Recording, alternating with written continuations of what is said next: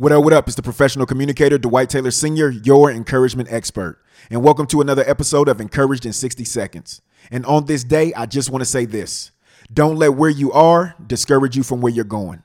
Listen, on this one particular day after teaching my empowerment session, I spoke to a young man who shared with me that he wasn't excited about where he was physically or mentally.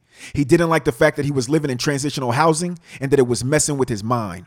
And what I quickly picked up from him is that he felt like this was the end of his rope. It was the end all, be all. But I want to tell you, like I told him, your current situation determines where you start, not where you end up. So if you're feeling the same as this young man, here's what I need you to do. I need you to have a perspective change today so you can start to maneuver in a brand new way. So with that being said, I'm to leave you like I always leave you and encourage you like I always encourage you.